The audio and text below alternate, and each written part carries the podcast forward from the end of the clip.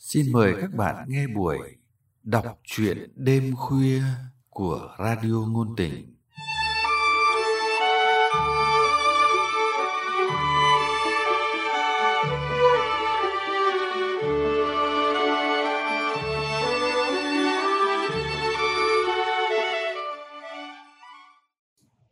Các bạn thân mến, trong chương trình đọc truyện đêm khuya hôm nay, chúng tôi mời các bạn nghe truyện ngắn qua chiều của nhà văn Võ Hồng Thu qua giọng đọc Lâm Ngạn.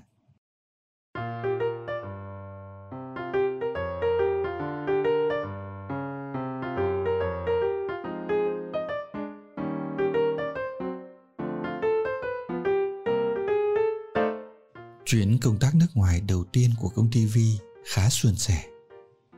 Đạt được gần hết các mục tiêu đề ra từ nhà. Trên đường ra sân bay, giám đốc tuyên bố Tết này sẽ thưởng lớn cho nhân viên, đặc biệt là các thành viên của đoàn. Vi thấy trong lòng rộn ràng, nghĩ ngay đến việc sẽ sắm cho mình một bộ váy mới trong trung tâm thương mại của Nhật mới mở.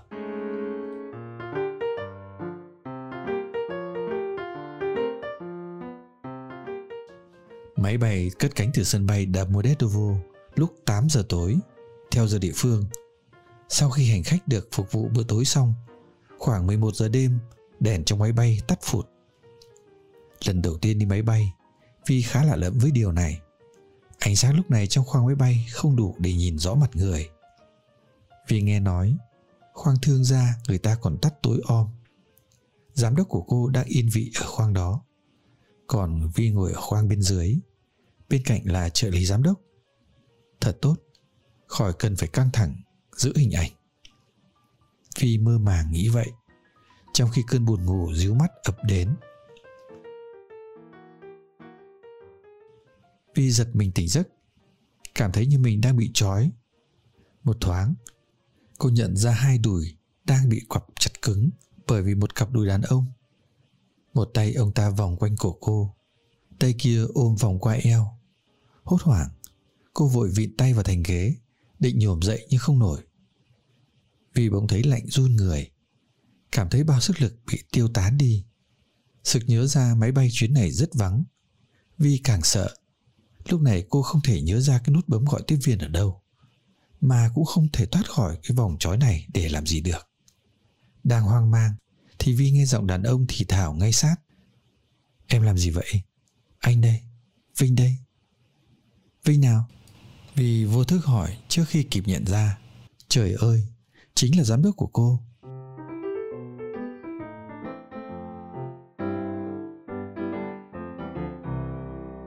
Em nằm ngủ nhìn ngoan như một nàng công chúa vậy. Sao anh lại? Vì không biết phải hỏi tiếp như thế nào. Thì anh dậy, đi ngang qua đây. Nhìn thấy em ngủ xinh yêu quá. Hết thắc mắc chưa? Em sợ anh đừng làm em sợ. Anh làm gì mà em sợ? Ai lại đi sợ người mê mình thế? Không, em em. Chả em em gì cả. Đưa môi đây cho anh hôn. Anh chờ mãi em mới tỉnh dậy đấy. Anh không muốn làm gì trong lúc em đang ngủ. Không đợi vi đồng ý, miệng giám đốc đã áp sát. Vi lắc lắc đầu, cố thoát khỏi cái hôn cưỡng ép. Nhưng ông ta lập tức túm chặt tóc cố định cái đầu xinh xắn của cô trên thành ghế. Tham lam. Vi thầm nghĩ, trong lúc không thể tránh nụ hôn trầm từ môi qua mũi, vòng sang má. Những nụ hôn vừa như cắn, khắp mặt cô ướt tèm lem. Toàn thân cô nóng rực, run lên bật bật. Cảm thấy vừa phẫn nộ, lại vừa phấn khích. Tại sao lại là ông ta? Người đàn ông quyền lực nhất công ty. Tại sao lại là cô? Cô gái bé nhỏ vừa mới qua thời kỳ thử việc. Đàn bà sinh ra để làm trò chơi cho đàn ông, cho họ vờn vò và rồi sẽ vứt đi khi không còn thích thú nữa. Vì bỗng nhớ đến lời của một chị bạn, khi chị ấy buộc phải rời bỏ công ty cũ, cô bỗng thấy uất hận trào dâng. Người đàn ông đang nghiến ngấu lập tức buông cô ra. Em sao thế? Bỗng dưng người cứng như thép thế. Kệ em, xin hãy để em yên. Ừ thôi Xin lỗi em. Giám đốc về lại khoang hạng nhất. Vi ngồi yên trong bóng tối. Nước mắt chảy tràn xuống má. Mọi việc xảy ra cứ như trong mơ. Cô rất không muốn nghĩ mình có mặt trong chuyến đi này là một trong những kế hoạch đã được lập trình sẵn. Cô đã từng tự hào với năng lực của mình và hãnh diện khi là người được chọn. Bây giờ, sự tự tin của cô đang bị vỡ vụn.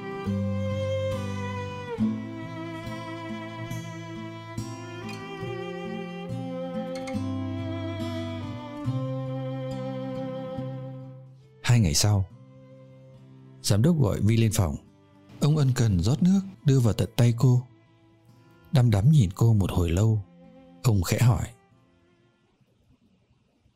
Vi không tin là Vinh có tình cảm với em à? Vi để ý thấy ông ta xưng tên với cô lần này là lần thứ hai. Cô thấy cách xưng hô đó thật lạ lùng. Dạ không, em rất bất ngờ. Vi không nhận ra là Vi có tình cảm với Vinh à? Ồ, em... em... Là Vi chưa hiểu hết bản thân mình thôi.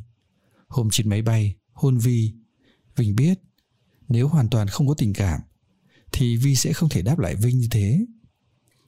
Rồi ạ, à, vì sao ông ta lại dám khẳng định chắc như đinh đóng cột vậy nhỉ? Vi chân chối nhìn giám đốc, nét mặt ông ta hòa nhã. Đúng hơn là có nét gì đó rất tao nhã. Nếu như... Nếu như không có cái kỷ niệm ướt nhoẹt hôm nọ. Hôm đó, vì đã lập tức vào toilet, vã nước như điên, như dại lên mặt. Cô muốn gột bỏ cảm giác nhớp nhúa trên mặt, trên cổ, trên má. Em có biết là khi em đang nhớ kỷ niệm Thì gương mặt em rất xinh không? Em nhớ gì cơ?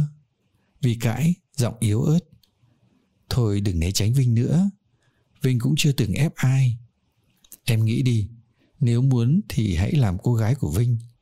Em là người có năng lực, Nhưng ở đây nhiều người có năng lực. Vinh cần chọn người giỏi Và hợp với mình. Ba chữ Hợp với mình Ông nói nhẹ bẫng. Vi nghe trong đó có gì đó như sự đe dọa ngầm. Nhưng không hiểu sao, cô không thấy phẫn nộ với đề nghị đó.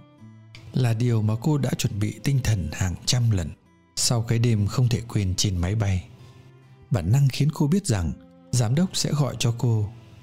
Tuyệt nhiên, không ỉm đi chuyện kia như là một hành động thiếu kiềm chế trong phút chốc.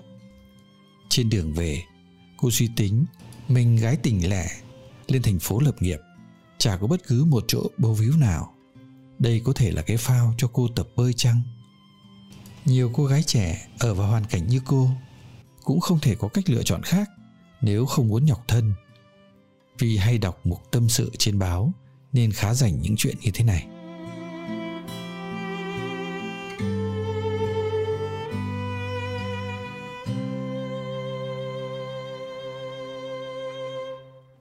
kể từ đó Vi chính thức trở thành cô gái của Vinh.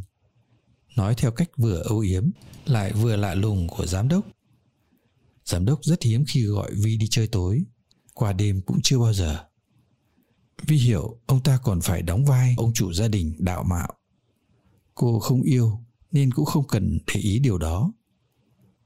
Thường thì ông gọi cô vào tầm 3 giờ, 3 rưỡi chiều.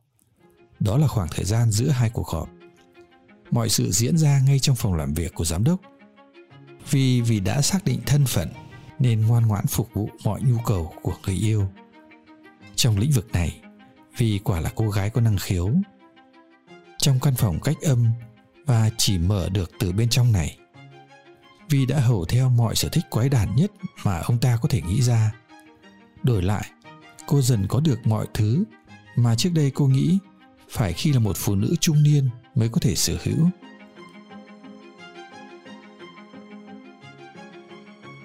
Thỉnh thoảng vì cũng bị cảm xúc lấn lướt đó là khi trong một cuộc rượu, giữa những tay chân thân tín trong phòng giám đốc, cô nghe ông ta nói nhỏ với trợ lý, mày ném con bé đó vào phòng cho tao.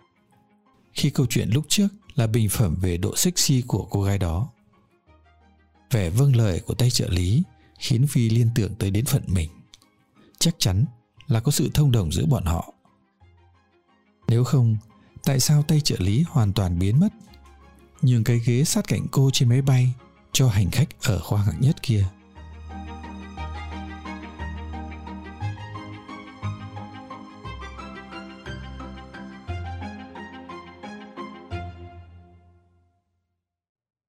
Một năm trôi qua, một ngày cũng áp Tết. Vi nhận lệnh đi tiếp tổng giám đốc cùng giám đốc công ty. Bấy lâu đã nghe mọi người trầm trồ ca ngợi tổng giám đốc – đồng thời theo dệt khá nhiều câu chuyện quanh đời tư của trung niên bỏ vợ này. Vì thấy cũng tò mò. Gặp mặt, vì thấy ông ta không giống những doanh nhân thành đạt mà cô từng gặp. Thậm chí có vẻ gì đó nghệ sĩ. Sau khi bàn bạc công việc, tiệc tối bày ra tổng giám đốc đề nghị mọi người không xen chuyện công việc trong bữa ăn ông kể nhiều chuyện vui từ các chuyến đi trong nước ngoài nước vì hâm mộ sự duyên dáng trong ngôn ngữ và cử chỉ của ông. Điều đó không lọt qua mắt giám đốc. Trên xe ra về, bất chấp có cả lái xe, ông ta thụt hai tay vào ngực cô, bóp mạnh, miệng rên rỉ. Anh biết, em sắp không là của riêng mình anh nữa rồi. Vi thầm công nhận ông ta đọc được ý nghĩ của cô. Cô đang bị lay động mạnh bởi hình ảnh người đàn ông mới gặp. Chắc chủ yếu vì ông ta quyền chức thôi vì cố gạt ý nghĩ của mình theo hướng đó. Song song với sự khinh bỉ chính mình, núi cao sẽ có núi cao hơn. Cứ đà này, chắc vì sẽ không bao giờ dừng lại được. Tuy nhiên, sự tự khinh khi của vi vẻ như đấm vào không khí. Cô càng ngày càng cảm thấy hay nghĩ đến tổng giám đốc hơn. Có gì đó giống như là sự phải lòng mặt. Đúng là như thế, bởi vì cô đâu đã hiểu gì về người ấy nhưng quả thật là vì có nhu cầu được nhìn thấy người ấy mỗi ngày. Thật may, đúng đợt triển khai gói thầu mới và vi luôn được phép có mặt nhờ vị trí hiện nay của cô trong công ty, cô kín đáo bày tỏ tình cảm bằng những cử chỉ nho nhỏ như là lén bỏ vào cốc cà phê đen của người ấy đúng ba viên đá nhỏ đúng sở thích mà có lần cô nghe lỏm được. Hoặc là cô canh giờ, tự tay đặt cốc nước quả vào tủ lạnh để đúng lúc người ấy đến thì nước đủ mát. Uống ngon hơn mà không quá lạnh, có hại cho họ.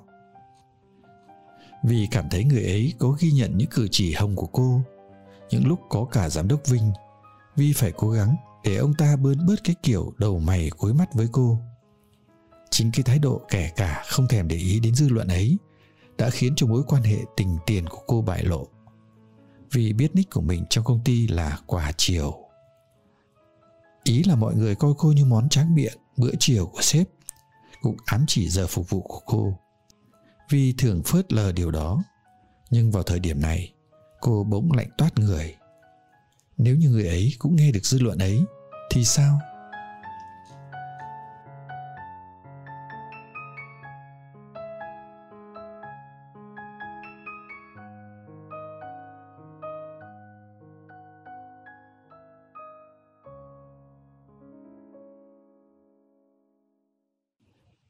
Vì lâng lâng khi tổng giám đốc trong một bữa tiệc đã cao hứng hỏi địa chỉ Facebook cá nhân cô. Nhưng niềm vui tắt lịm khi lội vào phây người ấy, cô phát hiện anh ta trong tình trạng hẹn hò. Những bức ảnh trong quán chỉ rõ mặt cô gái xinh xắn nhưng cái lưng đàn ông quay lại kia. Vi nhầm làm sao được? Vi thầm đau trong lòng. Hóa ra bấy lâu cô đã nhầm.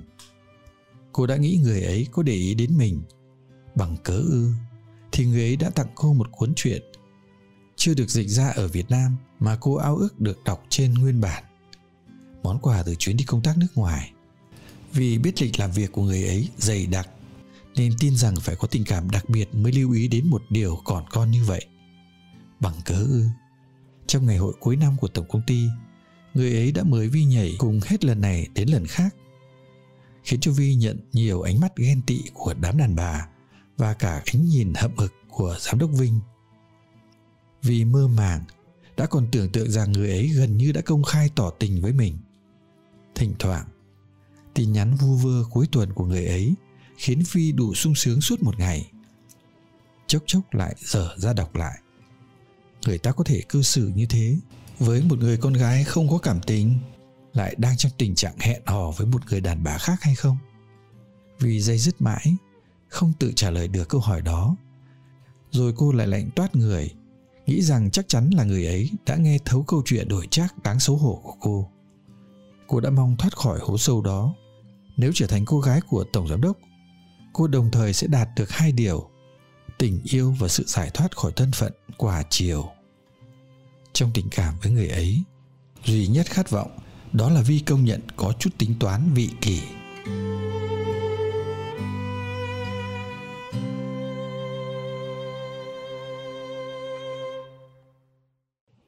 Đúng 23 tháng chạp, Vi vừa nhận được điện thoại của giám đốc Vinh xong, thì điện thoại lại tiếp tục rung. Cô run lên khi nhìn thấy số người ấy. Không suy nghĩ gì thêm, cô lao ra quán cà phê theo lời hẹn. Không quên để điện thoại ở chế độ im lặng, loại khả năng bị phá hỏng cuộc gặp gỡ mong ước. Người ấy nhìn cô cười, chả biết có chút âu yếm nào không.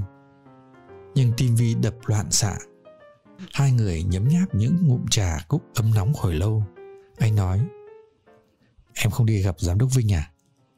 Em vì choáng váng đến nỗi suýt hất tay làm đổ cốc trà. Trên xe, lúc nãy cùng đi, anh nghe thấy cậu ấy gọi điện thoại. Không hiểu sao, anh biết ngay đó là gọi cho em. Cũng có thể là vì định nói tiếp là một ai đó, nhưng cô không đủ sức để kết thúc câu. Chính vì thế mà anh quyết định gọi em luôn ngay sau đó 5 phút khi bọn anh chia tay nhau Vinh hẹn em 15 phút nữa lên phòng phải không? Dạ Vi cúi gầm mặt Cảm thấy mọi chuyện đang trôi đi thật vô nghĩa Thế tại sao em lại ra đây? Có phải vì anh chức to hơn không? Em, em Uất nghẹn Như mỗi lần bị oan ức điều gì Khiến nước mắt Vi trào ra Không kiềm chế nổi Cô lấy tay quyệt ngang mắt thật mạnh. Em nhìn anh đây này. Em, Vi vẫn không thể ngẩng lên được. Anh yêu em. Ôi. Em không thể hiểu tất cả những câu chuyện thời gian qua, Chỉ là phép thử à? Thực ra anh yêu em ngay từ lần đầu. Anh nhận ra tình cảm của em, Nhưng anh không chấp nhận cả hai điều đó. Tình cảm bất kham trong anh Và cả tình cảm từ phía em anh không tin phụ nữ. Họ làm anh khổ không ít. Anh đã trốn chạy, nhưng không được. Chỉ còn barrier cuối cùng. Anh cần trả lời câu hỏi. Em chấp nhận quan hệ với vinh là do bản chất con người em hay là do hoàn cảnh? Và anh đã kết luận được rồi. Đàn bà, anh không coi thường họ. Nhưng anh cho rằng họ có thể tốt hay xấu phụ thuộc vào người đàn ông của họ. Em có thể coi anh như một người đàn ông tốt đến với em hay không?